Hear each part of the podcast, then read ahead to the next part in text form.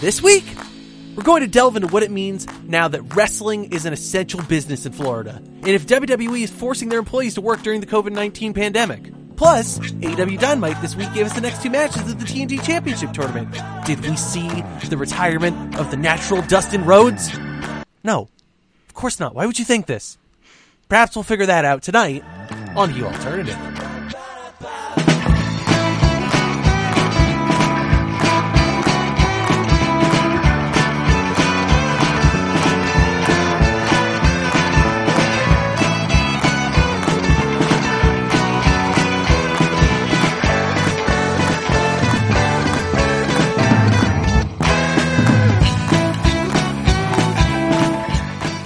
Comrades, one and all, it is Wednesday, April 22nd, 2020, and welcome to episode 27 of Heel Alternative, Pro Wrestling.cool's Posse podcast covering the world of AEW and the wide world of professional wrestling outside of Vince's purview. Although, you know, considering that we are currently the official interim podcast of Pro Wrestling.cool.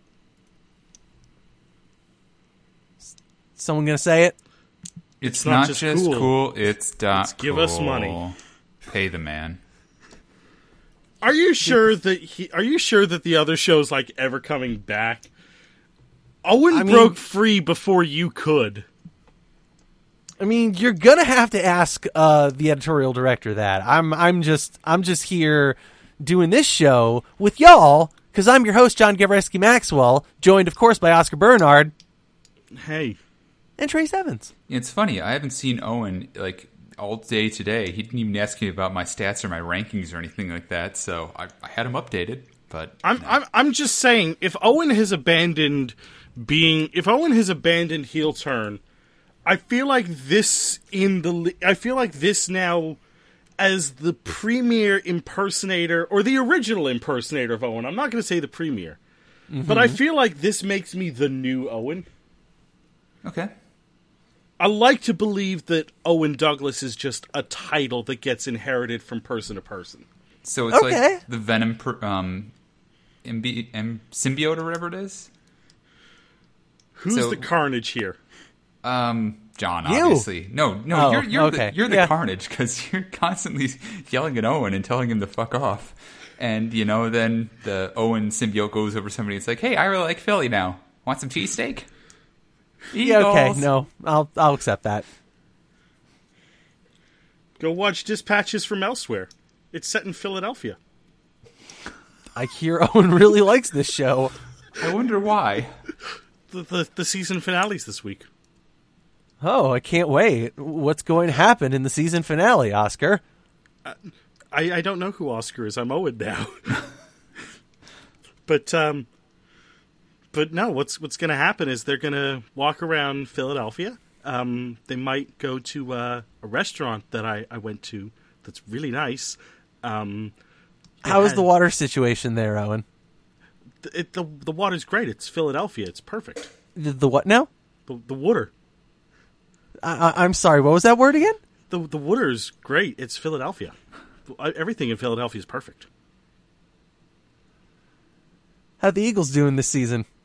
Well, the the Eagles have done uh, just as well as the uh, the Giants have, and uh, fuck Tom Brady, you know, and and and now fuck the Buccaneers because they they beat us in the NFC Championship that one time. I'm still not over it. I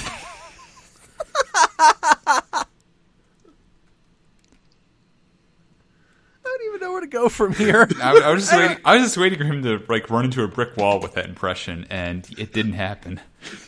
It's just like a train went off the rails and it found a nice long hill to roll down.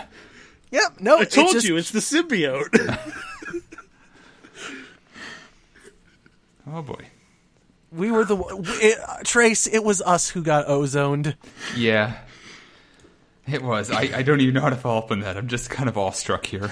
I don't know either. So let's just not even do any sort of transition whatsoever out of us making weird in jokes about the other people on this website. I wonder That- what Owen thinks about the XFL.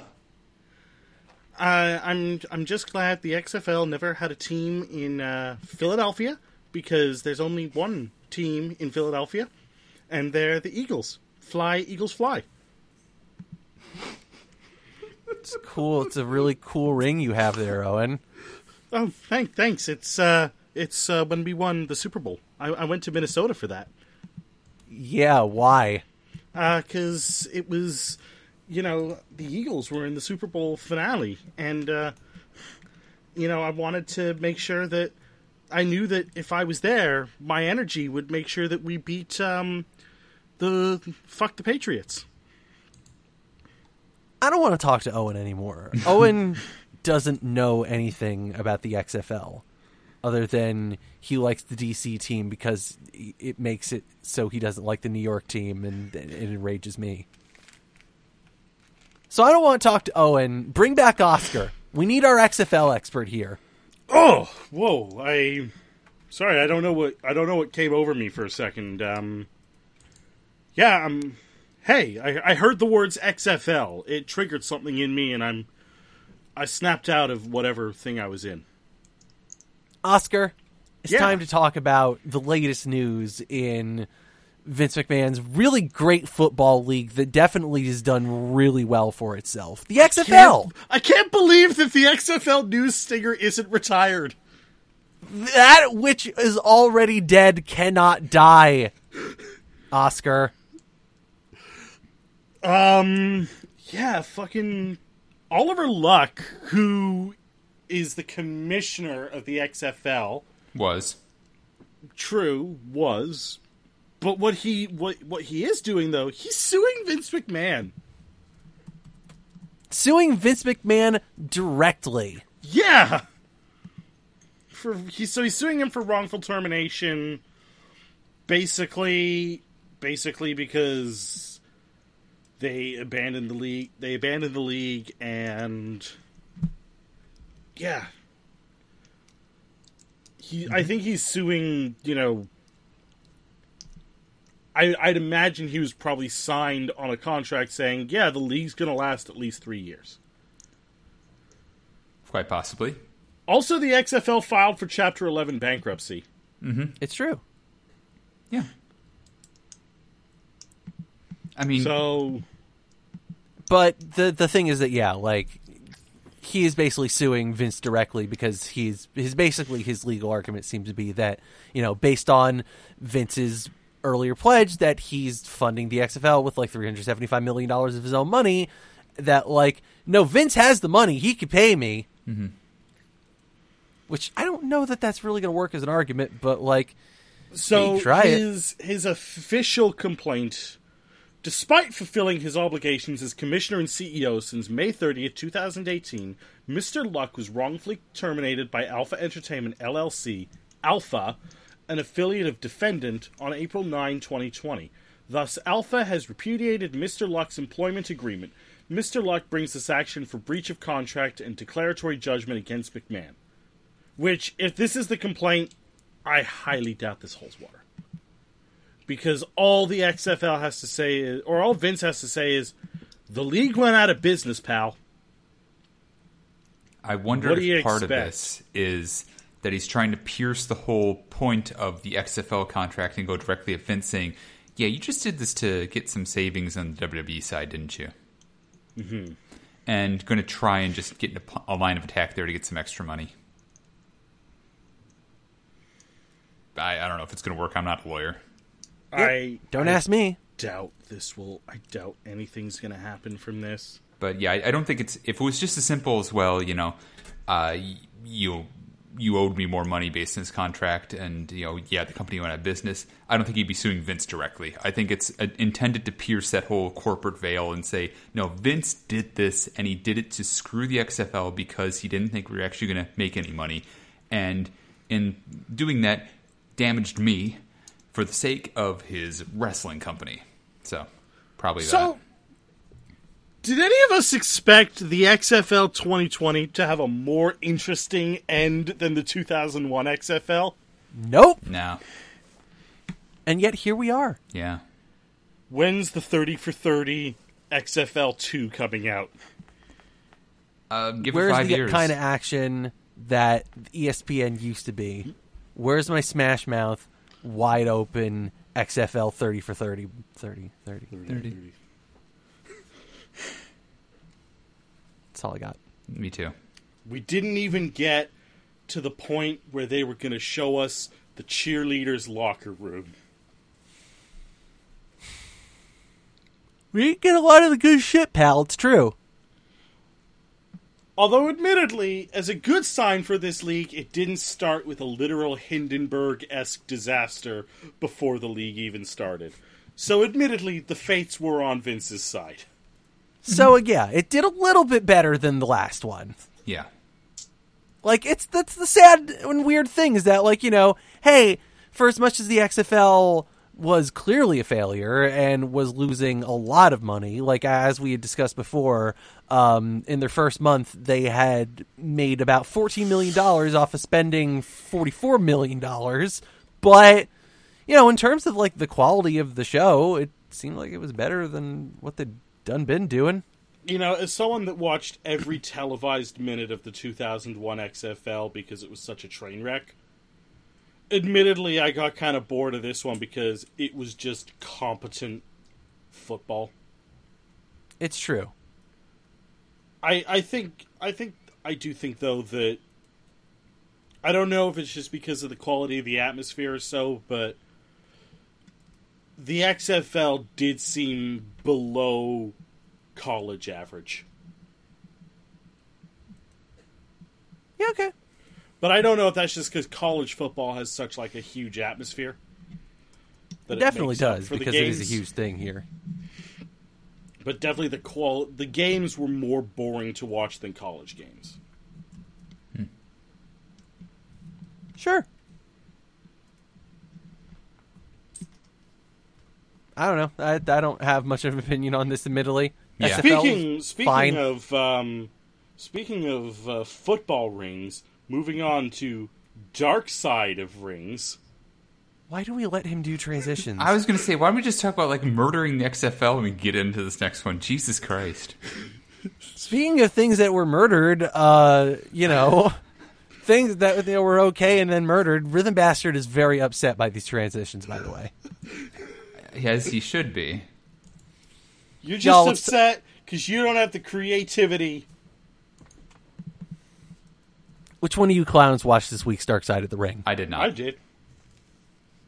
All right, Oscar, let's quickly talk about some Dino Bravo and the Quebecois mafia that probably killed him, allegedly, but I, probably. I will say, after watching this, I'm not convinced it was the mafia. Yeah, I mean, it's definitely some. There's some questions out there of who possibly did it, and I, like, I, I'm fully convinced at this point. No, this looks like the fucking bikers. The bikers. I mean, Definitely so, a sentence. so the thing is, is that I don't know how much the Quebec organized crime really makes it over to the U.S., but it's a fucking massive thing. And like, also, from what I understand, especially in the '80s and the '90s, basically Quebec was a turf war between the mafia and the Hell's Angels, The mafia and the who. You broke up for a second. and and the Hell's Angels. Damn. Okay. Yeah. Yeah, and that's definitely something that they don't really delve into all that much here in this episode because, like, I still don't really know a lot about the the Quebecois Mafia aside from like what they talk about in this episode of Dark Side of the Ring. Uh, yeah, so basically, those that don't know, there's basically a uh, an overview of uh, the the wrestling career of uh, Dino Bravo, who was essentially uh, Quebec's uh, fucking Hulk Hogan. Yeah. and you know the, the episode is basically just like the the cliff notes of it. The episode basically just talks a lot about you know how uh, he eventually came over to WWE because Vince McMahon was like. You know, Vince McMahon wanted to sign him and wanted all this stuff, but of course, Vince, you know, in typical Vince fashion, didn't actually care about Dino Bravo or wanting to push him as a star, but just wanted control of Montreal, and, and Dino ran the ran Montreal. He ran the Quebec territory. Vince wanted it, got the top star, didn't really do much with him, and then got rid of him. And then, you know, Dino was at the end of his career and couldn't really do anything else because all he'd really done is wrestling, and Vince had destroyed, you know, Montreal wrestling. So he gets involved in a life of crime and uh, cigarette smuggling. Contraband cigarettes is a thing. Oh, it's so contraband cigarettes is a huge thing up here. Is this still a huge thing? Yes. Wow. Um, because at the native reserves that you don't pay taxes on cigarettes. It's similar here. And so they're dirt cheap here. And yeah, I know, I still know people, obviously not now because of the pandemic, but like, you know, I knew people that still would like, if you have a group of people that smokes and one guy's like, oh, hey, I'm going up to the reserve, you got how many you want? Yeah, that and and like as far as the mafia in Quebec, um, I the anecdote I've heard is basically if you're not from Quebec, don't accept a, don't accept any construction job in Quebec because you are almost definitely going to be muscling in on someone's turf. Mm. Okay. Gotcha. Yeah, apparently the construction industry is still pretty much all mafia in Quebec. Well, all right then. Who knew? Well, you did, obviously. I have family there. What is what is your opinions on uh, what what I've heard termed by some as hick French? I mean, it's it is hick French. No, d- no, fucking France French is the fucking pompous fucking French. I'll stand up for my French Canadians. Even though they don't want to be part of Canada. Hey, just slightly over fifty percent of them do. As a great man once said, Quebec isn't wrong about wanting to destroy Canada, but then they fuck up where they don't also want to destroy Quebec. Yeah, I mean, look, the Quebec. This is not really the show to get into Quebec separatism, but also, I feel like maybe more than 50% would have said yes if the bill for separation wasn't like weirdly obtuse and had a lot of other shit thrown in. And it's like, well, you have to agree to all of this or none of this. Hmm. And it almost kind of feels like they wrote it that way to make sure that it wouldn't happen. Probably. Either way, this is I a don't very want good to lose. episode of the I don't want to lose Quebec because they're the only part of Canada with any like culture anymore. Damn, got him. This was a good episode of this show. Yes, I liked it. Tracy should watch it. Okay, I'll see if I can sometime. Good. I'm glad. You should be glad. I'll watch it sometime. Sure. Great. This is very posy. I'm, I'm feeling very plur right now. Yeah, no, it's very posy, very plur. It's not corrupt at all. Speaking of corrupt, Stop! Now you're just letting him do it. Now you're just ah. I add nothing else to this show other than chaos. Let me have that. All right, you know what? I've given up. I, whatever. It's White Claw Wednesday. if we're if he's drinking, I'm gonna be drinking too. I'm not drinking, but whatever. I'm just here to see the chaos. Trace, you drinking? No, I'm just having a monster. It's just caffeine. Speaking of monsters, though, There we go. Let it go. I just, I just hate this. Let's just talk about Vince McMahon being a fucking piece of shit and what the McMahon family has done during this pandemic will- to be I- even I bigger pieces just- of shit. I will say, just to cap off Dark Side of the Ring real quick, it's kind of nice that this is, or it's kind of weird that this is the first episode that didn't treat Vince McMahon like the worst piece of shit, only somewhat of a piece of shit.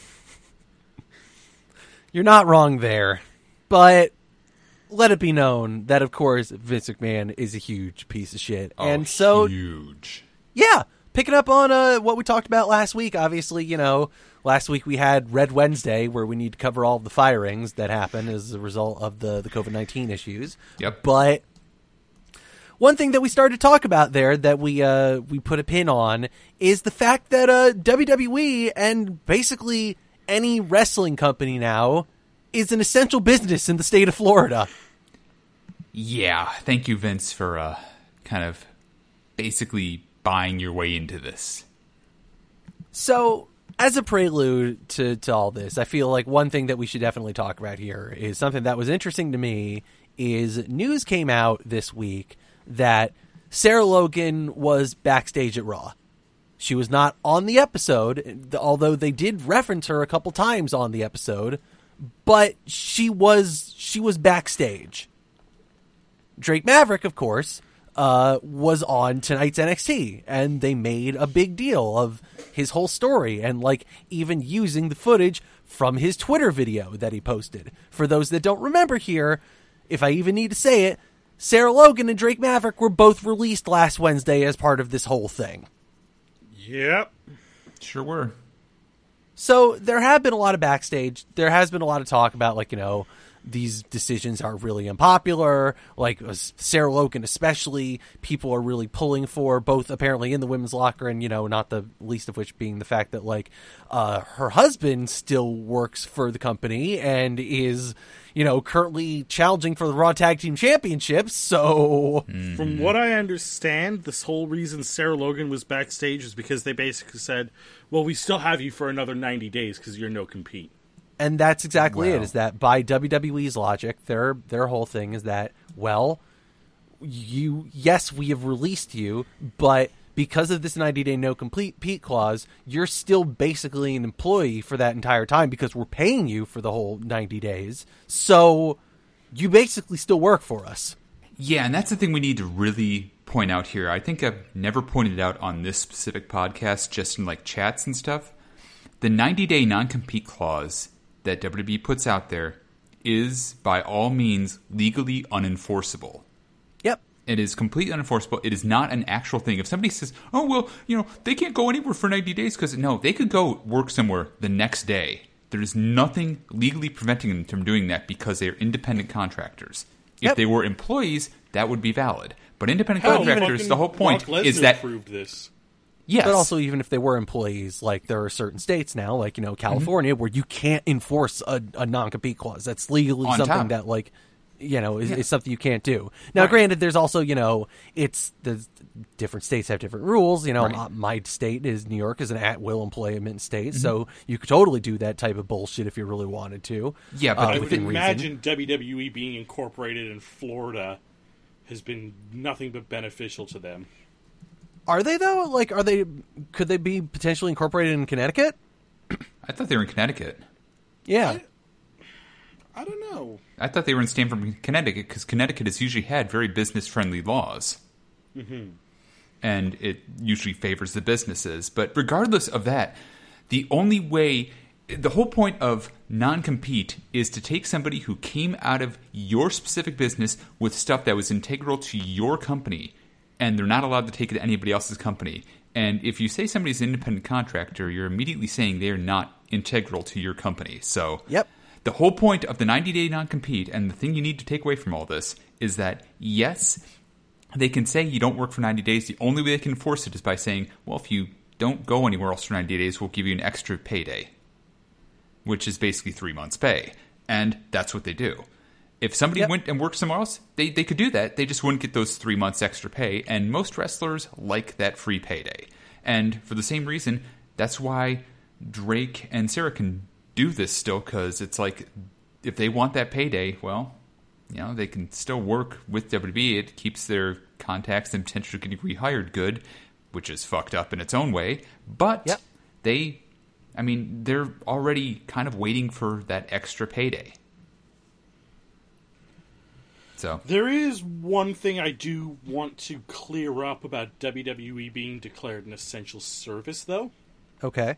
From what I understand, it's not quite where WWE was declared an essential service. It was Florida has designated that employees at professional sports and media production with a national audience can continue only if the location is closed to the general public. Well, yes, and I mean that's the thing is that like, and, and it's not WWE specifically is an essential business. It is that sports are an essential business. Wrestling, as it exists currently, is an essential business, and that is definitely something that we need to you know really consider the ramifications of, and it's why they can get away with this nonsense of like you know firing a bunch of people and then still insisting that they have to come in and work. Well, Mm-hmm. of course you can do that because they're an essential business. Mm-hmm. So on Friday the tenth, going back to two Fridays ago, WWE had its talent fly to Orlando to begin a weekend's worth of tapings. They filmed SmackDown that day for to air that night. At some point during that day, Vince McMahon decided to cancel everything and decided, actually, we're going to go live.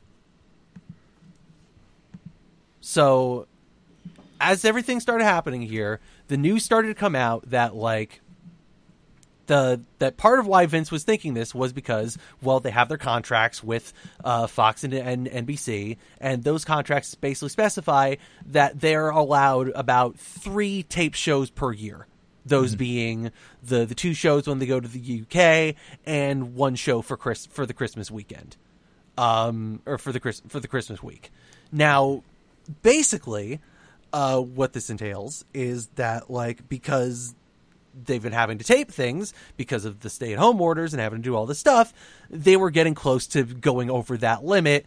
Vince thinking, okay, these companies will, you know, they're losing money on all this stuff. They could potentially use this as an excuse to renegotiate their contracts. So Vince says, I'm not going to let them renegotiate their contracts and find them like me negligent for not doing live shows because of this. So we're just going to do it live. And did. yeah, I feel like as much as the blame, as much as definitely a lot of blame should fall on Vince here, I think a lot of blame should probably fall on NBC and Fox for not stepping in and just saying right away when this came out, it's like, no, it's cool. Um, I'm going to step in and say I don't think they would do that because I think they want to keep all their options open here. Like, especially if WB falls onto a scandal, so to say, that maybe one of their employees or one of their notable talents catches coronavirus because of their own negligent tapings and stuff they probably shouldn't be doing this whole time, anyways. Uh, that'd be a great way for them to say, "Hey, by the way, uh, yeah, you went over your tape, so we this is a breach. We're done." Fair. and it, there's stuff like that like uh, like yeah that would be the right thing to do here 100% But these are some cynical ass motherfuckers. Everybody yeah, involved. this here. is fucking capitalism all the way around But I mean, also though, you know, you can all. There's probably a point to be made here too, though, that NBC and Fox, if say one of the wrestlers were to catch coronavirus and there would be that sort of scandal, WWE could just turn around and say, "Well, we only did the shows because you told us we had to." yeah they would take that very well yeah, and of course that's exactly what Vince would do because it's Vince. Mm-hmm. yeah that'd be a great way to just burn some bridges right there um, and then right there he's probably going back to spike tv or whatever the remnants of them are left The Paramount Network. The Paramount Network, thank you. Yeah, oh yeah, exactly. You know, oh, oh it looks re- like we're pushing um, uh, Impact off their network to get some TV time. You know, We're it's like, no hey, they got longer Bar a network Rescue. exclusively for men. I mean, the thing is, is mainly you could have that kind of argument right back at the big networks, but do you really want to push them in a way where if you don't have them, you're done? You know, it's like, do we really want a entertainment show that just wants to rip us new one and savage us because of their own negligence, and then they're going to pin it on us? Can't believe NXT is airing on TNT now.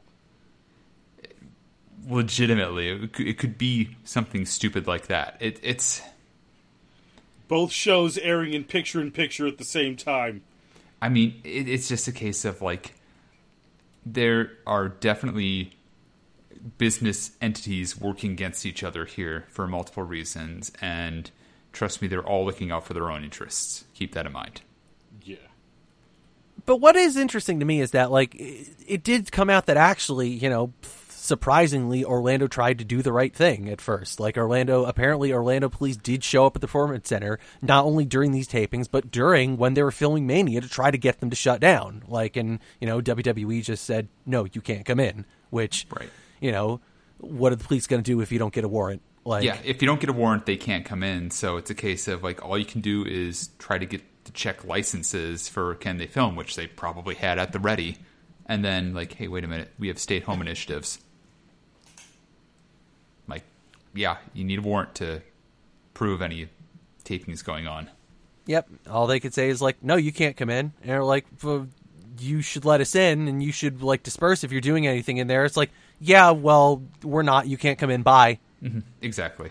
Like, what are you gonna do? It's like, all And you it's- can really do is get is just you have to have a fucking warrant Yeah, at that and point. you'd probably have to go to a court that probably is not running at the moment. Even the quick ones where you get warrants like uh, overnight or something like that because they're all home due to coronavirus. Mm-hmm. Yeah, so people can get away with a lot of shit during this if you got a lot of money and the ability to tell the cops fuck off. And then it turns out that they don't even need to do that anymore because, of course, as we discovered on uh, last Monday, the 13th, WWE is, and all sports institutions, as Oscar said, any sports institution uh, that is filming on a closed set is declared an essential business in the state of Florida. And one question on this, they basically just say, well, it's essential to the state's economy. Interesting. How it's essential to the state's economy, no one can really explain. yeah, why isn't every other business essential to the state's economy as well? Weird. It's not like you're selling tickets to these shows. It's not like you're renting out the public venues for these shows. Nope. So how is this an essential business exactly? Yeah. Keeps the world entertained. it's almost as if maybe somebody did some convincing.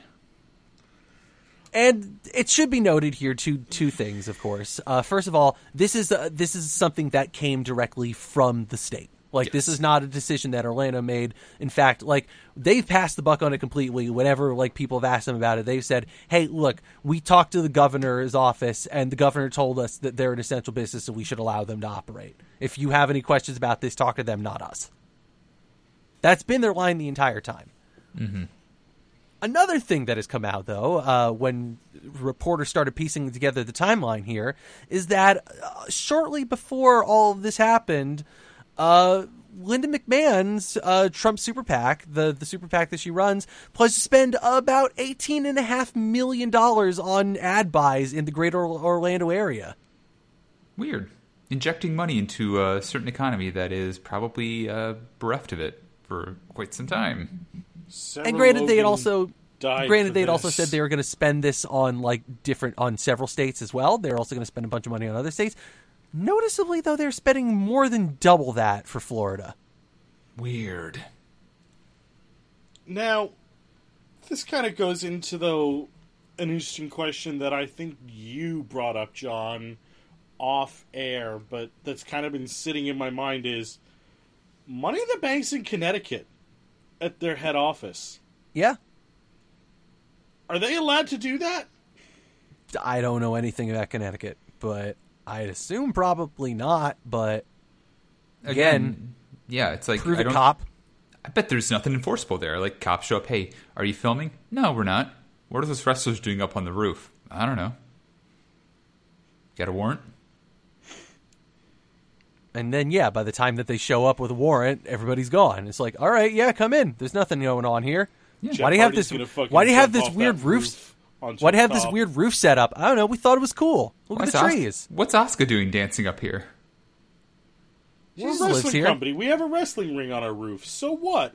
Google probably has computers on their roof. Why don't you go after them? It's from that old Super Bowl ad we had. Oh no, your problem is with the WWF. This is the E. WWE. Yeah, yeah. Everybody makes a mistake. We're we're a totally different entity. We got the F out. Go talk to those panda assholes. We're we're not doing anything wrong here. Yeah, no, no. It's like the pandas. No, the pandas you can't trust. So, regardless, what matters here is that through means that it totally makes sense that are in no way questionable in any way whatsoever, uh, WWE gets declared an essential business, and they also open the doors basically for any other sports league to be considered an essential business here. Now, I mean, of course, I'm sure I can think of one other sports adjacent organization operating out of Florida that's uh, probably very excited about this. Now, granted, some other things have happened here since then. Of course, you know, last week as we talked about, Red Wednesday occurred and all the firings happened and all the furloughs happened. Uh, one thing that we that we should address here, though, I mean, we're going to go more in depth in this uh, on this week's Casual Friday. Owen and I are going to talk about the uh, tomorrow's uh, pro fucking WWE financial call that's going to be happening. Q1 baby, let's go. Mm-hmm. Uh, but so we're going to go more in depth on like the actual money and everything that happened there, uh, and, and as well as how it re- you know relates to Red Wednesday and all that stuff. Uh, but one thing that I do feel like that we should talk about here, uh, because I feel like this is something that we would all care about, is so of course last week on the show we talked about how uh, they were claiming that they were going to be spending saving about four million dollars with all the cuts, uh, four million dollars a month with all the cuts they were making. Turns out Dave Meltzer did the math, and that four million dollars also adds in the fact that they were not gonna that they were putting off moving their headquarters from Titan Towers to a new office. When you only include the people whose salaries have been cut or furloughed f- over, you know, over this time, they're only saving about seven hundred and thirty-two thousand dollars a month. This is true, but keep in mind here, and this is coming from a batshit awful accountant perspective. That's 2.1 million you put towards your targets quarterly. And that's awful. That's a pathetic way to put it because yeah, it's that and the corporate stuff. But from terms of like shareholders and hitting those targets or getting closer, that's probably pretty good for them and that fucking sucks. Yeah. It sure does. Like this is why my advice to everybody is like fuck public companies, but you know that's just me getting, you know, public companies are pain in the ass, and this stuff like this would be considered. Like, what if we move all our money into another country's uh, banks and we use the exchange rate to get favorable uh, cash exchanges? I mean, the thing is, is as much as the stock never really recovered from the last quarter, it's not like the stock, you know, it's not back at the seventy dollar mark it was. Mm-hmm. It's still kind of bounced up. It's been on the up ever since Red Wednesday. Yeah, because they're about to hit profit tar- or about to get pretty close to profit targets compared to where they were going to hit. Yeah.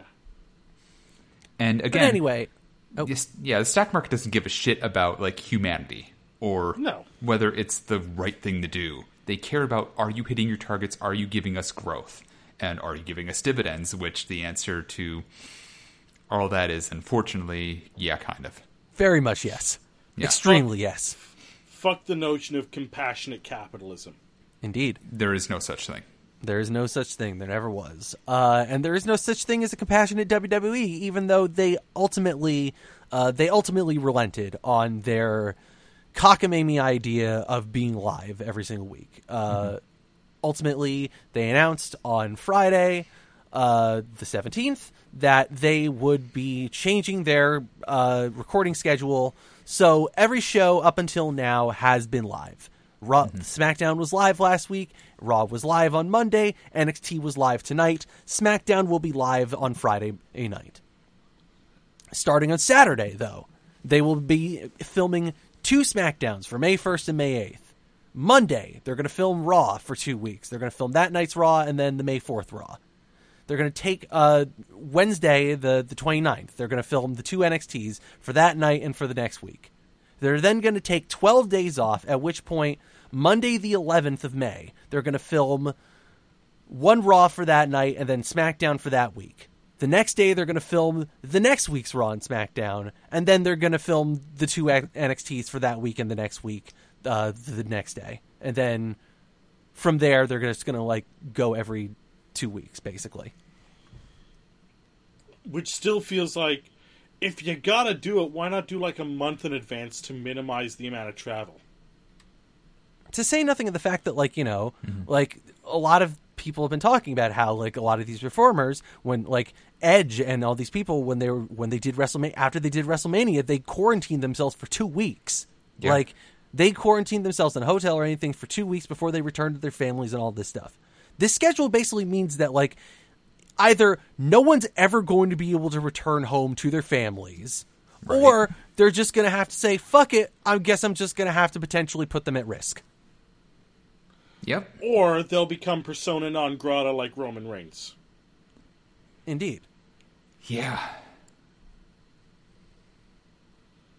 I mean, and that's the ultimate thing that we get to here is that like, well, before we get to that, like, so yeah, clearly they've clearly they're doing the right thing by by trying to change the schedule as much as they can. Like they're not doing the right thing enough, don't get me mm-hmm. wrong here. This Right. still sucks. This is still terrible, but it's still better than doing it live.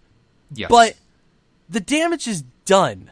Like we're at a point where literally the door is open for all professional sports are legal in Florida now. Yep.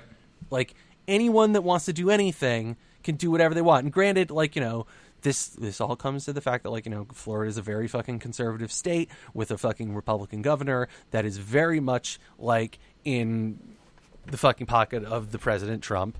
Like fucking Florida, like Texas and a lot of these other conservative states, are very much pushing to reopen without any fucking care for for anything whatsoever because they just want to fucking get back open and get back to to fucking work, uh, regardless of what the situation is. Like Florida is already pushing to reopen beaches and all these things, so it's not like that. This is really surprising, let's say, but it's still a horrible fucking precedent that this is set and that fucking WWE has been allowed to do this and allowed to get away with this. I mean, it's like, you know, it's hard for me to look at this and say like, well, hard for this to to l- not look at this and then think, well, this is probably why fucking Double or Nothing is still on for the 23rd even though there's no way the fucking Vegas is going to be up and running because I guess now they'll just fucking run it at Daily's place. I mean, Yeah. hey, you saw what the fucking mayor of Las Vegas said today. I actually didn't. Yeah, I did too. It was uh, basically they want Las Vegas to be an experiment city for what happens if we just expose ourselves to it. Oh Jesus Christ. And they're yeah. reopening the casinos. Yep. It, it's basically like what happens if we decide to say fuck it and you know hurt everybody. I, I wish I was making this up. I wish I had any sort of funny twist on this. This is literally what she basically This saying. is the fucking hell world. They, they just want people to come back there and not give a shit about this stuff anymore, which is, I think we're going to find out in maybe another week or two. This is a terrible idea, and it's probably going to be a week or two too late. It turns out what happens in Vegas spreads quickly to the rest of the country. Mm-hmm. Yeah, so I'm just thinking about like the only thing I can think about is like you know the thing and like admittedly this is the thing that's just been going around left Twitter uh, for like the past day or two. But you know, uh, for those that didn't hear, uh, my wonderful mayor uh, Bill De Blasio had a really great fucking idea of oh when this whole thing blows over, we're gonna throw a ticker tape parade for all the first responders and all stuff. It's gonna be really great idea. And of course, like everybody's responding, yeah, this is what Philly did during fucking World War II uh, during the Spanish flu. Everybody got Spanish flu and died. yeah, it's like don't fucking do stuff like this. The whole point is to stay the fuck home. Honestly, like we really are this stupid, aren't we? We really are. But so, uh, I, regardless, Yeah. I, one thing I do want to mention about AEW, I was thinking about this earlier. Like, it, Double or Nothing going on as planned seems a bit odd to me under normal circumstances because a lot of other AEW stuff has been delayed pretty Especially- significantly. Yeah, like they they delayed Blood and Guts because they're like, Yep. we want to do that in front of a crowd. Right. And for situations like that, the only rationale I can get through in my head is that it's probably a similar contractual thing like what WWE is worried about for their live shows. I don't think TNT has to worry about that so much because I don't think AEW be dumb enough to say, oh, we are only going to have, you know, so and so live shows. Or, you know, it's only But so many tape TNT shows. wouldn't even care about Double or Nothing, would they? Because that would be a pay per view. BR Live would. yeah, BR Live probably hmm. would though. BR Live, I bet, has a guaranteed amount of events they have to have from AEW for their whole spiel to keep going on, and I bet it's four. I'm also thinking that there's probably a thing, a clause with those pay per view providers where it's like they're a new company, they don't want to piss off the pay per view providers yet by canceling an event. Could be. Historically, you know, last year's event did really good numbers for them. Mm-hmm. But regardless, regardless whether it does good or bad numbers, I think the point is just we're going to give them an event as they expected. If it doesn't sell well, that's not on us. We're just going to give them the best event we can possibly give because contractually we can't do force majeure here as we'd like to because we've kind of proven that that's not a thing because we're still running weekly shows on TNT.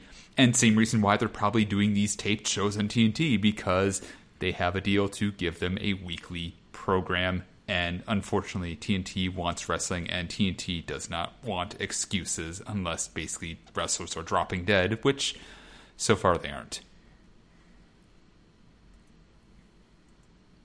And just fucking sucks that it feels like we're, we're going to have to get to that point where they are before someone will do anything. Well, the worst part is that you have basically one of two potential outcomes here, I think.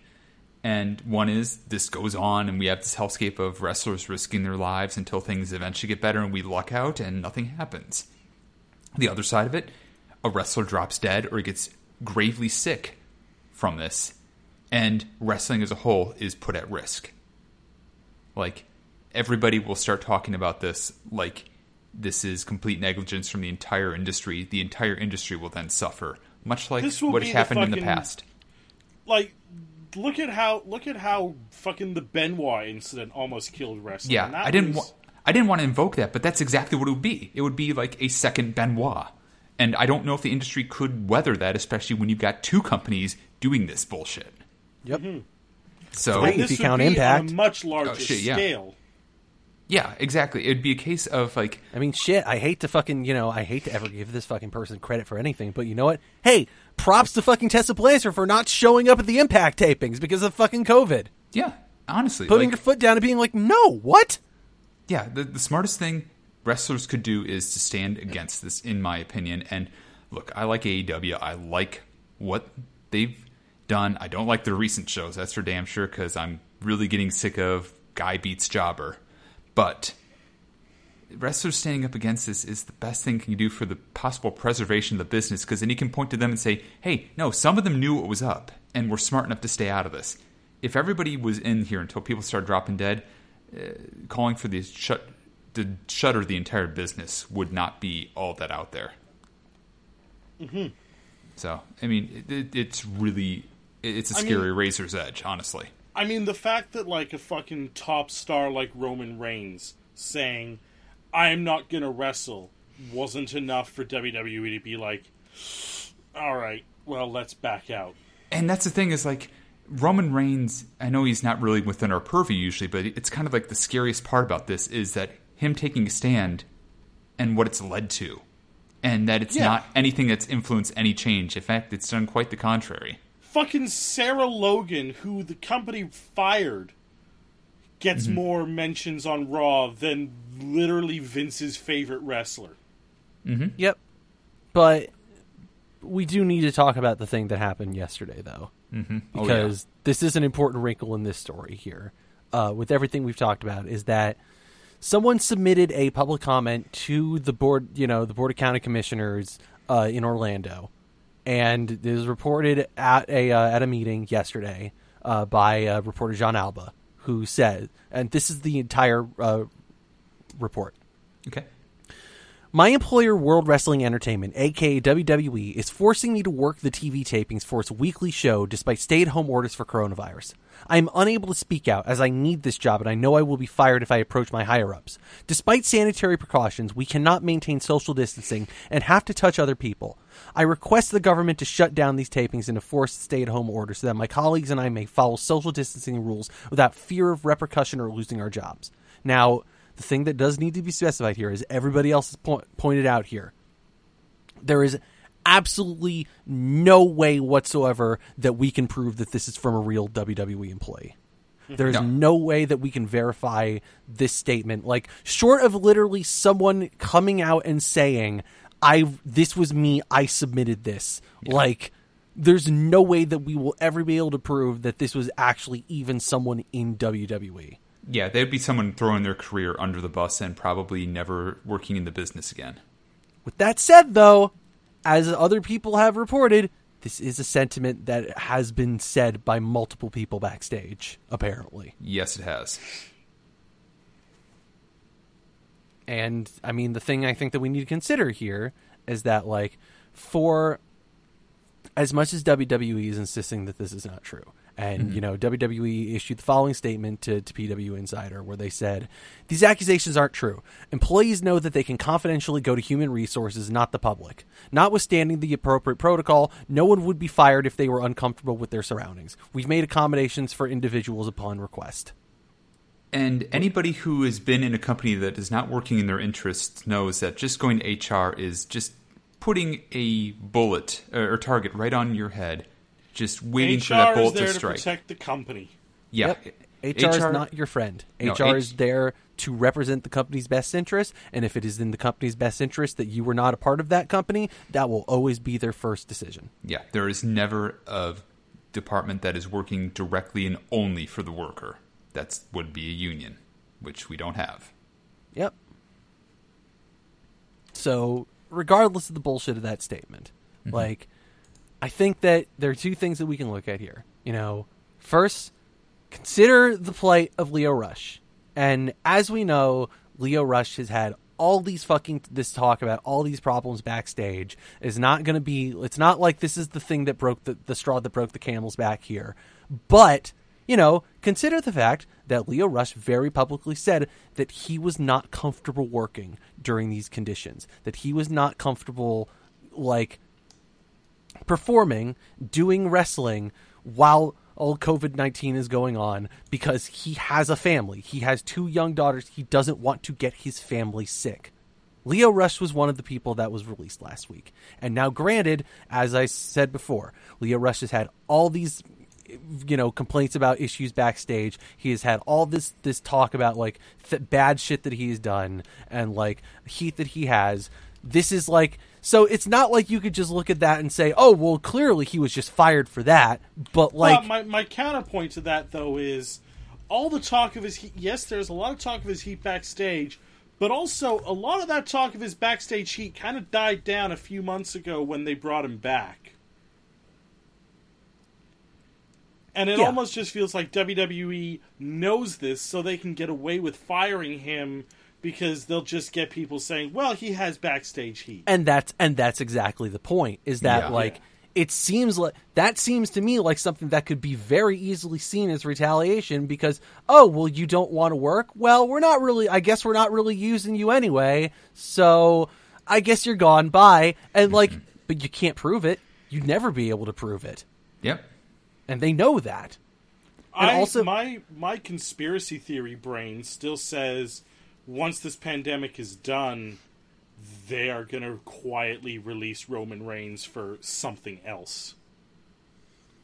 And my other thing that I was going to say is consider Roman Reigns. You know, Roman Reigns is the top star in the company. Roman mm-hmm. Reigns is Yes. Their biggest draw. Roman Reigns is the person that they push as the top superstar. Roman Reigns has their the rule basically is out there. The rumor is that Roman Reigns is not allowed to be acknowledged on television at all.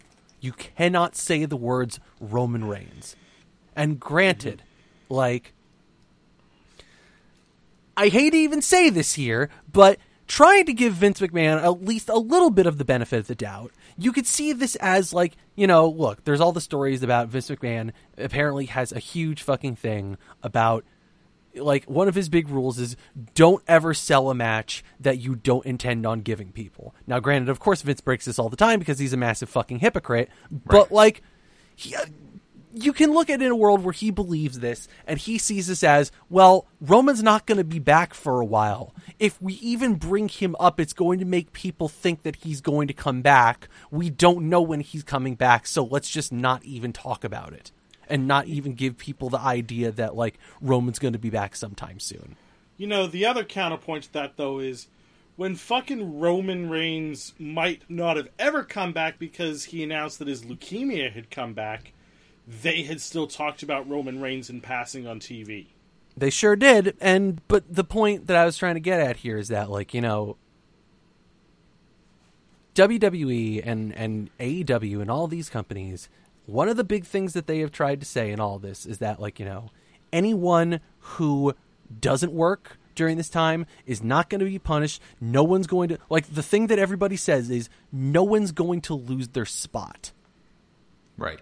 And with AEW, I believe that. With WWE, I'm not so sure. But that's the thing is, I'm, I'm, I'm, gonna, say I I'm gonna don't even up, really believe it with AEW. yeah, I'm gonna be straight up here. Like, I don't believe it with AEW because you can't, you cannot promise that. That's an impossibility. These all all this is a- AEW has to say is, "Oh well, now sorry, now that you're back, Hangman Page, um, Scorpio Sky became moreover as a babyface, so we're gonna put him in the babyface role." It ultimately the thing is that this is when you are continuing to do shows when you are continuing to push stories forward you mm-hmm. are basic you're you know you're using the stars that you have. You're using the talents that you have and you are putting those talents over. If like ultimately the people that you're going to be showing more regularly are the people that pe- are people are going to care about. That's the people are you're telling the audience matter. Like ultimately it doesn't like you know cool. It's great that if hangman that like Hangman Page might not have his spot threatened or something like that. But like again, just like Oscar said, like if someone like Cole, Lance Archer, anyone were to get more over, like what are you gonna do? I mean, yes, on one hand, but on the other hand, like, how's anybody going to go for when the ratings are fucking tanking over this shit? And number two, why aren't they inviting people? They're purposely not inviting people from New York or any other state that has this issue anywhere towards their show. So if they want to say that, then fuck, that's part on them. But Yeah, I mean, you know, there is a thing So- though. There, there's also a thing though of the, you know, I, mean, where we- you can just. I was just trying to say argument this as an offhand subject. We can get back on topic. Thank you. No, no, I, I think that it's no, but I think that it is important to, to bring up here is is that like nothing can be guaranteed because like it comes back to the point of like nothing can be guaranteed. Like everything here is just kind of up in the air because no one knows where it can go, and it's like mm-hmm. you can say all these things. You can talk a big you can talk a big game about how like you know. Look, you're not going to push anyone here, and like I want to believe that. Like, obviously, I want to believe that that Tony Khan and, and AEW like actually mean that. I I trust them way more about it than I do Vince, And that's but, what like, I'm trying to get at with the whole thing is that you know, yeah, yeah, they're both saying this, and yes, people might get different opinion. People might get different stances, or I guess r- different. I'm losing a term here because I'm getting so pissed off right now. Um, different standings, basically, in crowd favor when all this blows over, but that doesn't change the fact that you know that that would happen naturally anyways in some of these cases. Yeah, it's true, but but it's more so yeah i mean who's to say that you know they don't just job roman reigns out when he returns? Mm-hmm. okay i'll shut my i'll shut my mouth now about this but i just i think just saying that's equal issue here is a problem when you have one specifically telling people from new york to stay the fuck home. Yeah, no, no, I, I don't mean to say it's equal as much as it's just like, th- as much as my point was more just like, it's ultimately just by the nature of even if even if even if all the companies do everything right, like it's just from an audience perspective, just from a fan point of view, like it's uh, just ultimately an inevitability by the fact that like the only way that you can not do th- the only way that you can prevent this is to just not do shows. yeah well and that's obviously not going to happen now because we are in this shit Yeah. It sure isn't. So yeah, I guess all you can really say about that is more on that as it develops. And since everybody's proven that they're not going to stop, I mm-hmm. guess it's time to play. It's Wednesday wrestling. Does anyone care? No, and that's No. the thing. It's like the ratings are fucking tanking, which makes me think: is there, if anybody actually gets over based on this coronavirus pandemic, then I'll be super surprised because the wrestling is not that much. It's not great. It's marginally okay compared to where it was, and a lot of it's just squash matches, fucking awful squash matches. There was one thing that was pretty damn good this week. Yeah, and it's not something that will ever really get much traction in terms of AEW unless you do some really good long term booking, which maybe they will. I don't know. BT 200. Nick Matt Jackson. and Nick Jackson in a false count anywhere match on the BTE compound. Yes. So they fought all around Nick's home. And it was basically just how many different props, how many different moves can we do in the comfort of our own house now that we've had to return the PWG ring? and it was kind of shaky, maybe not the best produced, given they were using hand cams. I'm not going to fault them for that. Um, but a pretty darn peppy match. It was basically look. I'm I'm gonna throw it out there. It was basically the fucking last man, the two last man standing false count anywhere matches that fucking WWE did in the past like couple weeks, but you know they cut out a lot of the bullshit and also turned into the Firefly Funhouse for a minute. Yeah, like Merch Freak came out and really fucked with things. It it was it was an interesting. It was very interesting. Yeah, they had the barbershop moment in the middle of this, in the usual BT low budget way. Um, yeah, I, I don't know what to say. It's a fantastic match. It's free on YouTube. It's like 20 minutes at most. Go watch it. It was very fun, although you know I'm I definitely I'm not sure where they're going with it, especially with that ending. I don't know if they actually are going anywhere other than maybe they're going to tease like the revival in the future or something. Uh, the Revolt, thank you very much. Eh, you know, I don't care. Dak Hardwood, Buff Bagwell, or not Buff Bagwell. That's not a name they can use. Um, Buff Hardstrong. I wasn't even talking about the oh uh, the like the oh wait there is one last thing we need to do as much Oh, as even okay. just like I, I was even just talking about like you know look the whole thing was basically built on like Nick who, Nick who very much wanted the match was playing the was very much playing the heel like he Yeah. was wearing the black and red outfit like Mm-hmm. it was leaning into it like you know just yelling about how he wanted this match like but ne- I thought it was interesting though never really saying why he wanted the match and like to me, like I felt to me like they were kind of trying to play into a narrative, especially where you know the way that fucking Matt has to win that match is to fucking put on his fucking like spike boot and kick Nick in the goddamn face with it. Like I mean, if they ever me, do, yeah, go on. Sorry. To me that suggested like maybe they're trying to do some kind maybe they're trying to set the seeds for like you know of for a young bucks heel turn maybe they're trying to set the seeds for like you know the like we were talking about where the elite turns on fucking hangman and, and goes ballistic but like Quite possibly. but it's hard to say, I guess. And I mean- guess I felt like I wasn't. I felt like at the ending, at the end of it, especially when they were like, "Well, where do we go from here?" I was less clear on what what's going to happen now. I mean, the ending once it happened, I was completely understood because yeah, Nick is not supposed to be 100, percent so he's not going to win that match. That said, I think a lot of that is just like we could put a lot of things in play if storylines went certain ways. We could have a Bucks, you know, a Nick versus Matt feud actually happen if we wanted to go that way. We could have the Bucks turn evil. We could have them. You know, we there's a lot of things they could do there that I think you could set the stage for. And being that's BT, you could also ignore every single bit of that and do absolutely none of it. True enough. It's Although being the I am. I am wondering though. I mean, Mm-hmm. maybe it is just a product of like they really have nothing else right now. But like they straight up advertised this episode on Dynamite this week. they sure did, but I Which also which kind of leads me to wonder why don't they just fucking put BTE on Dynamite if they're gonna start doing these back alley wrestling matches on there. This is a way, you know, fucking. You've got this shit filmed. You're gonna film it anyway, so why not just fucking do that? I assume it's probably a matter of like production value of like if if they're going to do something for Dynamite, they want to actually have it be like look like something that would be on TNT and not just that something the Young Bucks filmed in their backyard with Brandon Cutler and another person. Fair enough. yeah, I, I don't know for sure in that regard. I think mainly it would be yeah that kind of production value, and also I think the Young Bucks want to keep their YouTube cred going, and at the same token, if you put the YouTube show or the YouTube matches on Dynamite, people will tune out knowing they can already get those for free every Monday, or you know some such nonsense. Yeah. I mean, this kind of goes into my whole ongoing thing of what the fuck even is being the elite in the era of Dynamite anymore? It's whatever the Bucks want it to be. It really is.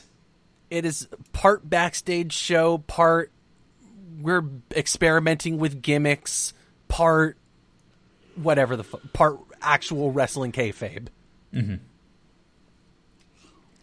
Like, I would never want the Luchasaurus story they're telling in BT to be on TV because it's terrible.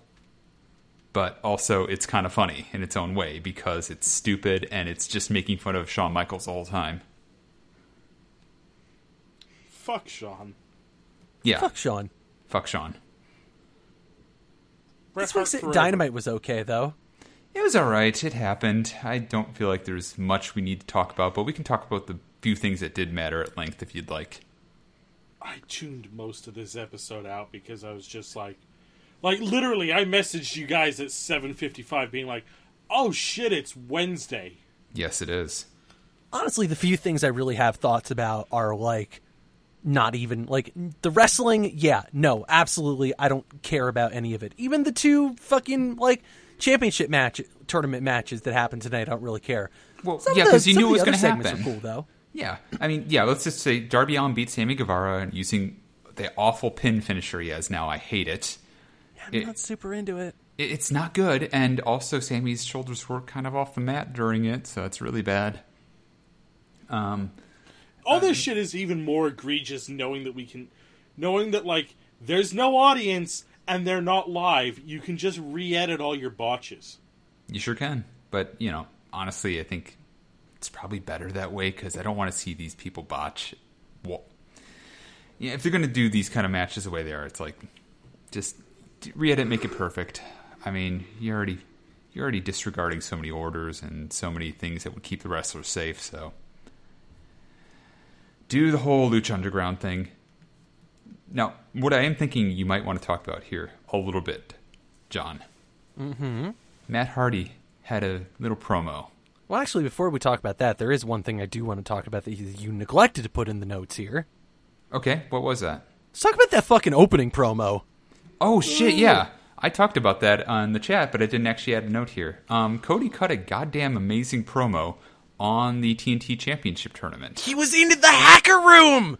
Wait, is- is, he is he the the the SmackDown hacker? Excuse me, he's not a hacker. He's like Tony Stark. He's the head of the Avengers. He, he's got his whole control panel. He's got a control center, um, probably the AEW control center in It would emergency make mode. sense that Cody's drunk. God, now I just want fucking Robert Downey Jr. to get the Iron Man logo tattooed on his neck. I mean, Damn you! give him a bender in Vegas, and it might happen. I don't know. And then, like, it just inexplicably shows up in, like, Sherlock Holmes 3. Hell yeah, hell yeah, I'm in for this. Make him Okay. have to make him have the CGI edit out like they do like sometimes with the Rock's tattoos when he shows up in movies. Wow, there. Wow, I can't believe Henry Cavill's lip is on uh, Robert Downey Jr.'s neck. Yes, but no, uh, Cody cut a great promo like hyping up everybody remaining in the tournament and talking about how much the tournament meant to him, how much it, it basically meant to him, and essentially talking about the whole business as a whole with the championship. And who knew that AEW would be at this point now introducing a new title? This is all to prove that we can continue to evolve and go forward. There, there were a lot of different points he brought up, and all of them were great. Yeah, Can't, I don't know cannot that I do like, them justice. I don't know that I like this as much as the as the other one that they just put out separately of you know him in the in the black room smoking a cigar. The YouTube But promo was. I I think that I like that YouTube promo more still, but like this definitely felt like a much more refined version of that that definitely Yeah. made a lot more sense for television. Yes, you it think did. TNT doesn't want if Cody's going to be presented as the top babyface? Do you think they don't want him smoking cigars? I could see it. Um, that might be redid it. more. Of, that might be a ratings board thing too. Um, like smoking is like super not okay at certain ratings levels, so that might be it. Yeah, yeah. Like if you All put things are smoke- possible. if you put a smoking in a, a video game, it becomes an M-rated game. Just saying. Smoking movies are rated. I mean, yo, fucking Beatles rock band got dinged for having smoking in one of the pictures. Yep, sure did. And uh, that was just in a picture of archival footage. It truly was the worst thing John Lennon ever did. yes, it is. Absolutely. No, nothing else bad happened to John Lennon. Wait. I hate this. I, I can't I can't follow this. I've been put in a dead end. I hate this. Why do you? Oscar, stop drinking. God damn it. My my my booze has been done for a while. So about that Matt Hardy, Matt Hardy yelled a whole bunch, and, and he was Damascus, and that was cool. And then he turned into regular Matt, Hart, Matt Hardy. I was like, wait, what the fuck? John, I like regular Matt Hardy better. I really do. I I'm kind of over the broken gimmick, and I I was really hoping that Matt Hardy and AEW would take this as an opportunity to like reinvent himself again. Mm-hmm. Sure would. And he seems to be riding the coattails of the one thing he invented when he was away from WWE that was really good. And it's just, it feels so childish. And then he just goes back to being normal and says a bunch of stuff that was, I think, pretty okay. I'd be okay with Matt Hardy just not doing the broken gimmick and inviting people to deletion matches. Hell, fucking, I liked Big Money Matt in Ring of Honor.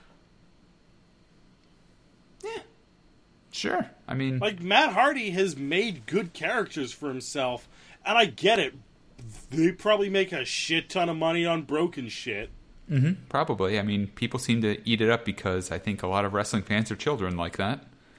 I Um, mean, also, hey, maybe this would have been a real good time to reinvent yourself to stop doing a fucking Nazi salute. Yeah, that too. Like that's. It, it seems like he's very much trying to keep it from going anywhere upwards now, which makes sense. But You know what's an even Still. better way to just stop people from doing that? Just, Just not make do a it. fucking different gesture. yeah, or just stop doing it. Like he doesn't have to do the gesture. He doesn't have to do any of that anymore. He can move on from it. But, you know, either way, it sounds like we might have a taped match at the compound of the Hardys involving Jericho or Sammy Guevara, depending on who gets there first or both. That'd be cool. Yeah. That's all I got to say about that. That'd be cool to have I mean, either I enjoyed that part. I, I hate this anti Matt slander, but I enjoy that part. I mean, yeah, uh, the anti-Matt slander from me or Jericho. Yes. Okay, I Jericho I thought was on point with his uh, talk about Matt. I I think I, I, I think Jericho was pretty good his entire night. In fact, so I'm just Oh, put that Jericho out was there. awesome on commentary tonight. Yeah. Jericho's Jericho's been fucking aces. Yeah, so the rest of the night, um, I think it all kind of starts going downhill from here a little bit, with one exception maybe. And our exception is probably going to vary here. I just imagine it right now. I didn't hate the Dustin match. Yeah, well, before we I get it was there, kind of predictable only because I'm like, yeah, Dustin's not going to retire in front of no one. well, beyond that, also, interestingly, there was no mention of retirement during any live taping stuff. It was all on afterwards taped commentary that was not live there at the arena, and promos that were not there at the arena.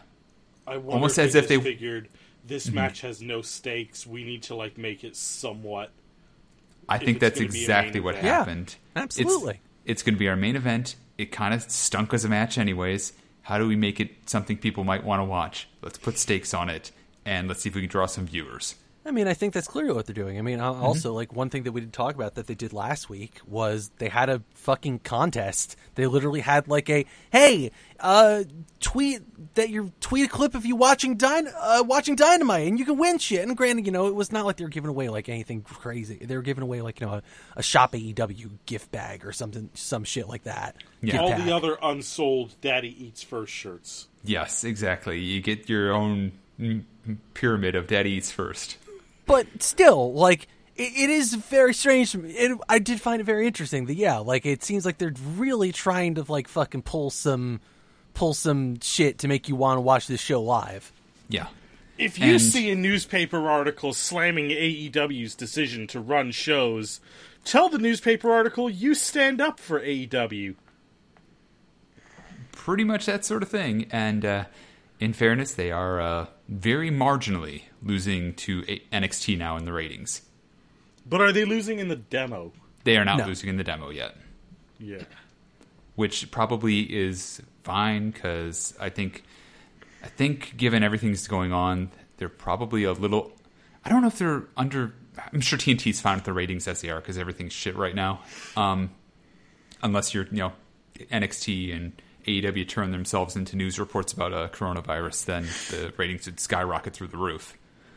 This week on AEW, Sean Hannity Yeah. is doing the news. Excuse me, no, Shawn Spears doing the news about coronavirus and giving you his uh, heartless takes.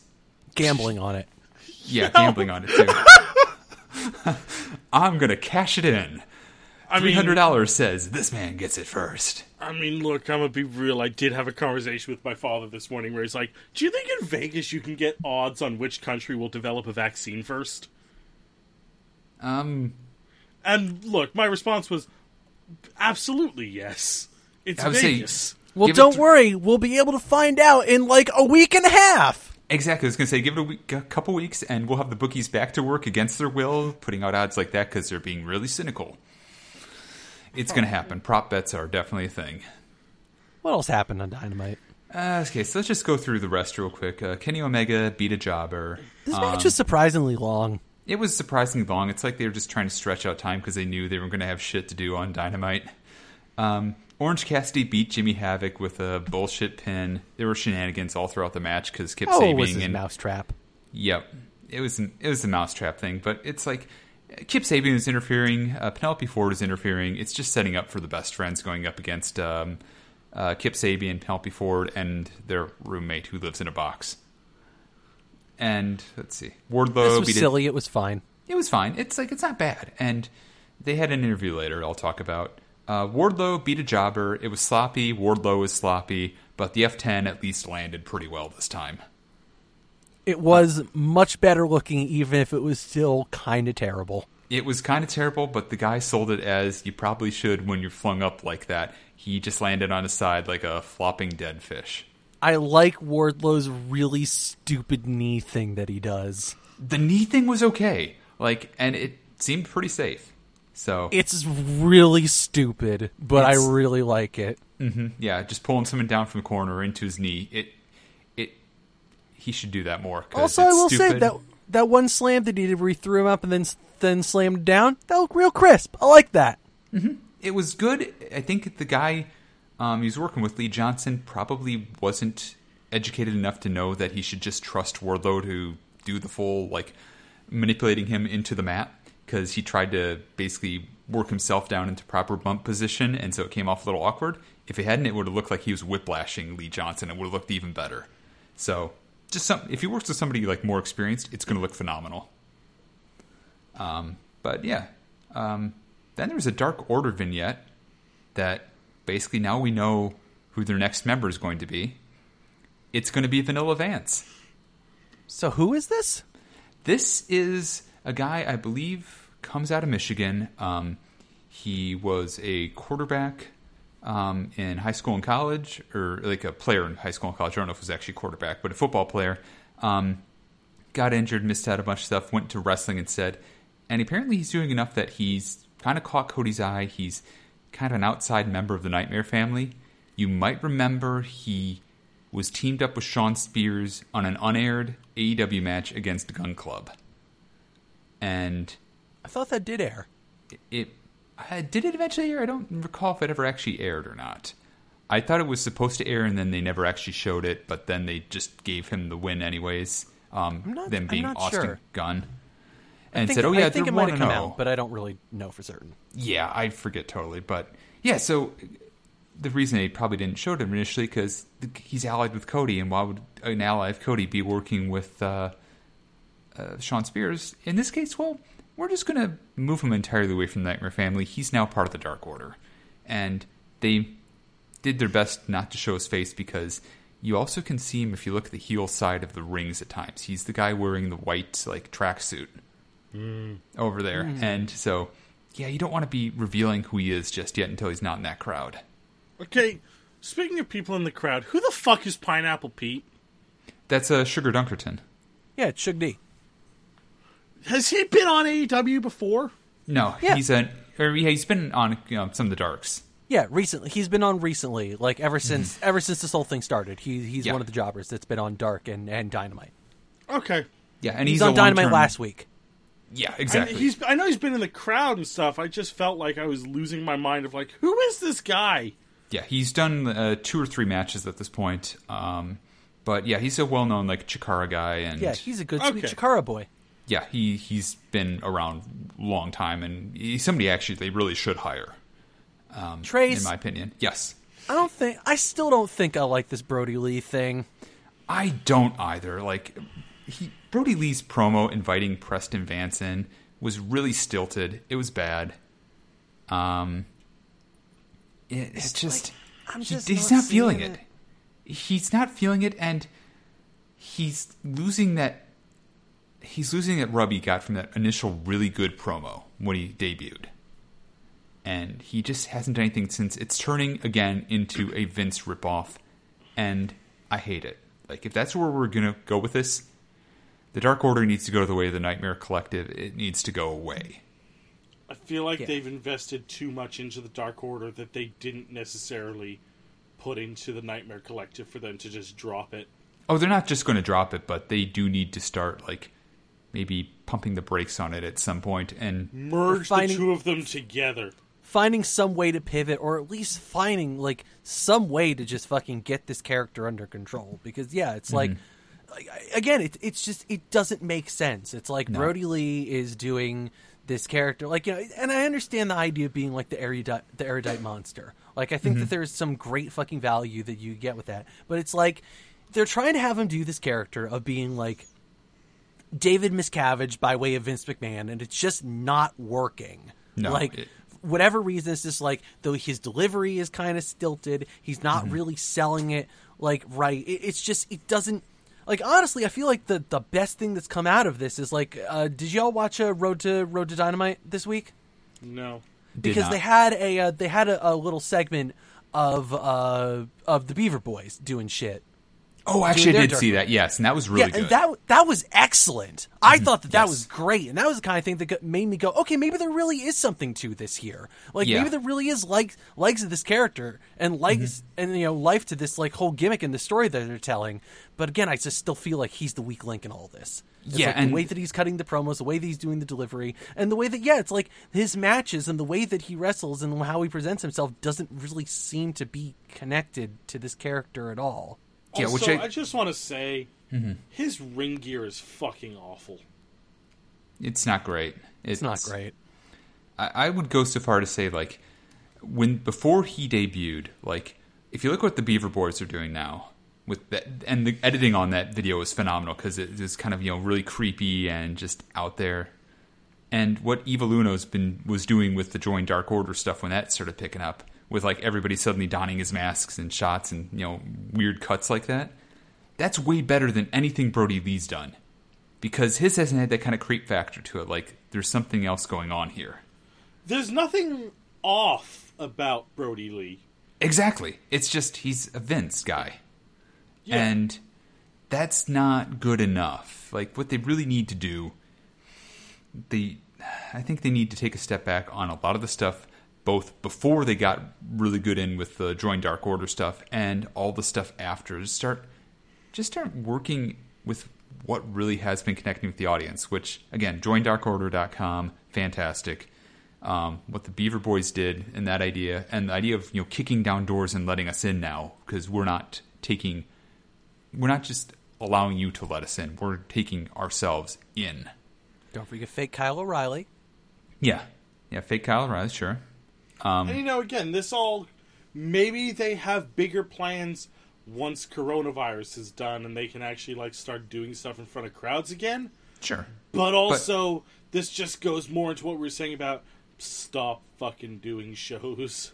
Yeah, but I mean, even then, this is like the perfect chance for them to start working out stuff they don't need to do anymore. Like, if you want to have, if you really want to have Brodie Lee be the leader of this stuff, start having him go through and doing stuff like maybe that isn't so good about this. Like, maybe redo or do away with these fucking awful creeper masks that don't really fit in with stuff.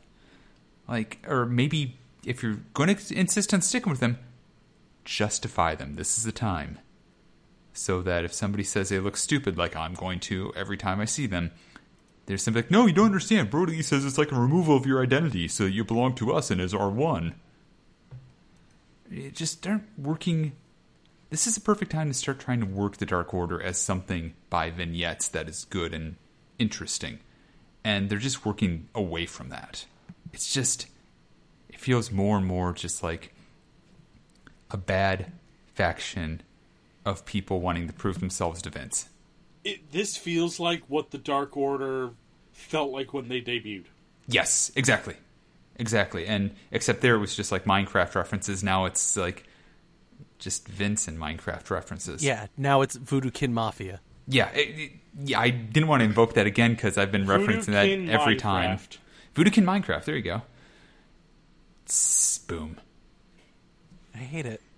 It- It's terrible. It's I I'm so disappointed because I like Brodie Lee. I think he's a good wrestler, but they they got to do better.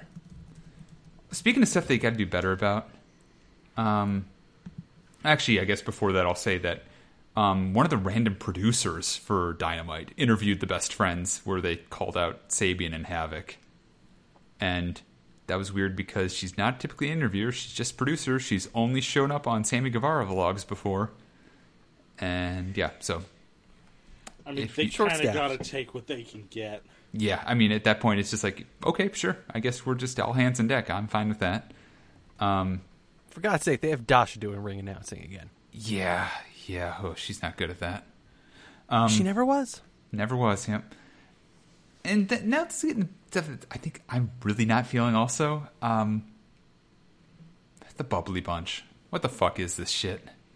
I, Dopey. I, I as I as I commented in the in our chat, I'm like, am I too old for this? No, what they're trying to do is they're trying to roast TikTok by, hey, let's all do a flim flam. But what the fuck's a flim flam? Oh, I see the logo now. You're just making fun of TikTok and everybody dancing to music because that's what you do in TikTok. I had thought a flim flam was like a TikTok dance challenge, and because I'm not fucking like 12, I didn't know what it was. No, it's more like Chris Jericho is too old to understand this stuff, and so this is what he thinks is passing for witticism in this regard. And Look, I'm not Yeah. going to say that it wasn't very dad joke, this whole thing. With all that said, A, it's corny as shit, and I like that kind of thing, so I was into it. B, I'm still into all the weird fucking edits and cuts that they do of just like, here's here we're just gonna randomly focus on the fucking Grinch doll that's hanging out behind Santana. that honestly or was the best Ortiz. part of it. Is like here just we're randomly, gonna just here we're just gonna random here's just like random cut hard cut to Chris Jericho's dog. Uh, and it wasn't even his dog in this case. It was a Roomba. They cut to his Roomba and just act like he was talking to his Roomba the whole time. They also cut to his dog at the very end. Oh, did they? Okay, I didn't. See yeah, at the end of the when he stormed off after he was very upset about being outclassed by by Sammy. Just hard cut to Chris's dog, yeah, I didn't. I probably was Which was- explaining which- what the tick TikTok thing was at that point.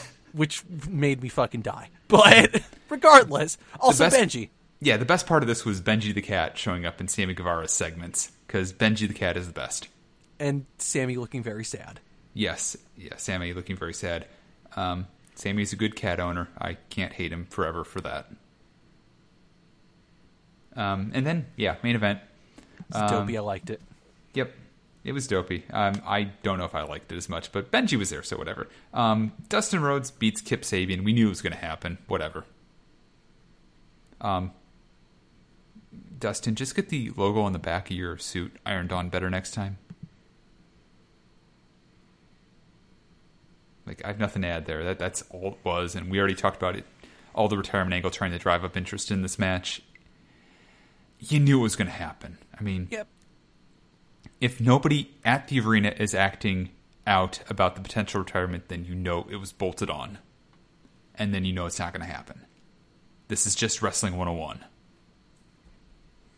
I mean, let's be honest. It was a foregone conclusion before it was even announced.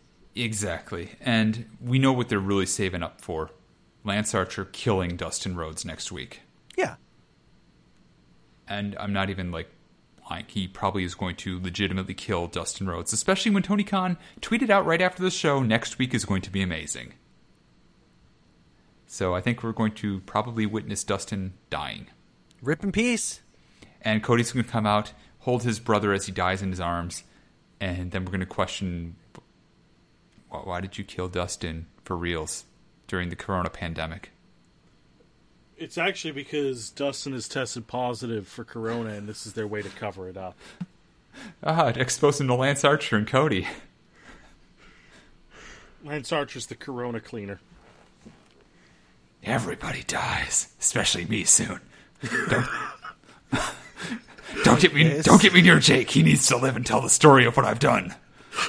I don't like this. Don't like. I don't like what wrestling's become. Five days, four days, three days, two days, one days. Everybody's got symptoms. No, that's the problem. Is we could be all asymptomatic, and you know we wouldn't even know that we have the symptoms. Everybody dies. We didn't wash our hands enough. I mean, look, I believe that Lance Archer's weird backwoods ring baby doesn't have running water for hands washing. I mean, that seems like the most Darby Allin thing to do. Is like, yeah, man, I didn't need water for anything. I just I only the, wash half my hands because the other half is dead and covered in coronavirus. Fuck. This is already way too many coronavirus jokes, and I'm kind of ashamed, but also laughing. you know what? Look, it only took like an hour for this podcast, for this ostensibly comedy podcast, to become funny. Yeah, fair. Y'all, if you like talking about horrible things, hearing about horrible things being talked about, and how capitalism is a fuck, tune in on Friday because Owen and I are going to cover the, the fucking WWE quarter one financials for 2020 over on the Pro Wrestling.cool financial report. It's not just cool; it's cha-ching. It's capitalism. It's Owen with the with the euro sign. He's, I don't appreciate my gimmick being stolen, especially when Oh Yen exists. if you didn't want your gimmick to be s- stolen, then you should have been on the episode instead of being like, "Well, I don't know that I can make that funny." Hey, you know, look, I just want to fucking play Persona because it's the only thing that makes me happy right now, and I've almost beaten Persona. You could play Save the World with me. I've been Oh, on Fortnite, and you haven't told me to. Yo, John, when this recording's done, let's play some Fortnite. I'm down. Okay, I mean, yeah, I've been I've been playing a fuck ton of Save the World, man. Jesus Christ, you're worse than Owen in that regard. Let's play. The, let's play the kinda real into it. Fortnite. I'm kind of into it. You're just gonna bring Zoomers into to do all the work for you, right? I I yell at the Zoomers because they're always just like, "Hey, you want to trade?" I'm like, "No, I want to play the video game. Yeah, I don't like, trade." I- and they're here like, for trading. and they're like, "Whatever, pussy." And I'm like, "Why am I a pussy? Because I don't want to trade? What the fuck?" It's like more like, hey, do your work, Zoomers. Go back to your Okay, Zoomer what- plantation, do your work, and build the walls. I'm going to ask you this again No, off it's Fortnite. air. You step in the arena and break the walls down. What is what is Save the World exactly? It's the original Fortnite game. It's, No, I know what it is, but like, what is the actual game there? And Oscar, does- yeah, it's original content. Do not steal. it, The okay, game, so- the game is you is children try to scam you or you scam children. I was gonna say it was like a story about like a. Did you 90% ever of- play Phantasy Star Online? no. It's basically that, except instead of being, Oh. except instead of being a Diablo where people where either you're scamming children or children are scamming you, it's Minecraft. Don't starve, but you're sta you're scamming children and children are scamming you. How are you scamming these children? You say, "Yo, yo, kid, you want trade? Yo, yo, I got this grave digger. Yo, you want this grave digger? It's a 130 grave digger. It's so good, so good. Yo, you gonna trade me this? Yo, yo, drop me, drop me this weapon here. You got, yo, drop me a good weapon. All right, cool. Psych. ba- Bye. See, I just turn voice chat off and just stare at them until they do the work. Hey, Should I buy Save the World? No. as, Co- as Cody Rhodes says, do the work. Yes, exactly. Oh, But yeah, also, one la- Oscar, one- if one you last- if you buy last- Save the World and do the work, you'll get free V bucks. You actually will. Actually, if you buy the whole Save the World thing, I've probably gotten like 20 to 30 V bucks off of it.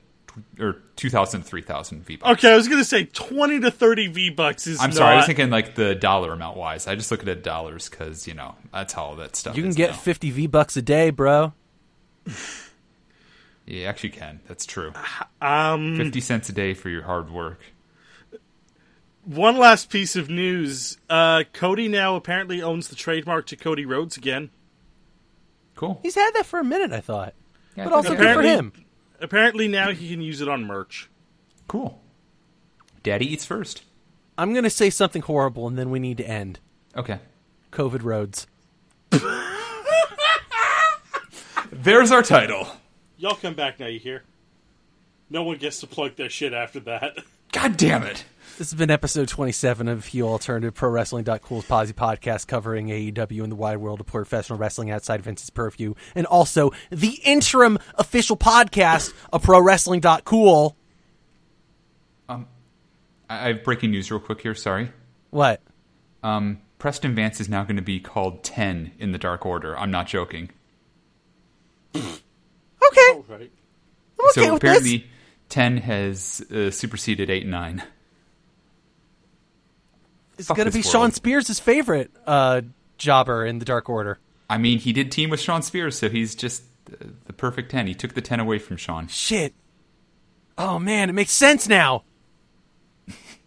No, it doesn't. Fuck this all. If you like this show for some reason, go check us out at prowrestling.cool. It's a real website. Also, go give us money at patreon.cool. Pay the men. Find Oscar at Osaga the Great on Twitter and and and Twitch, and also E eng.1966 at yahoo.ca on PayPal. Seriously, pay the men.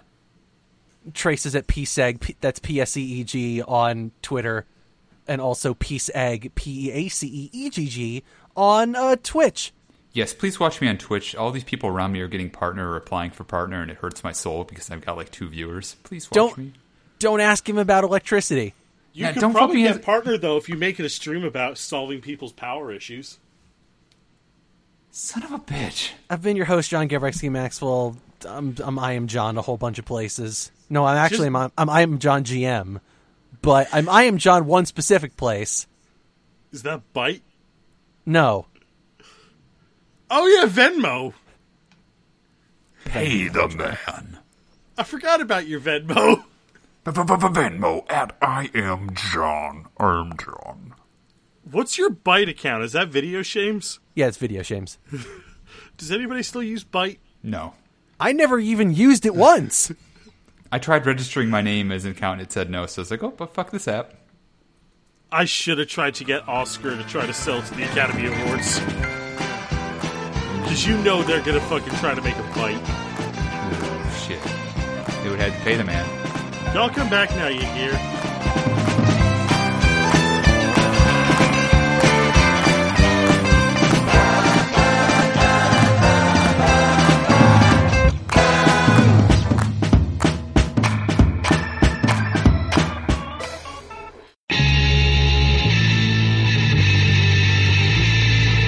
This podcast was brought to you by the Zonecast Network, executive produced by Owen Douglas. Visit zonecast.com for more shows.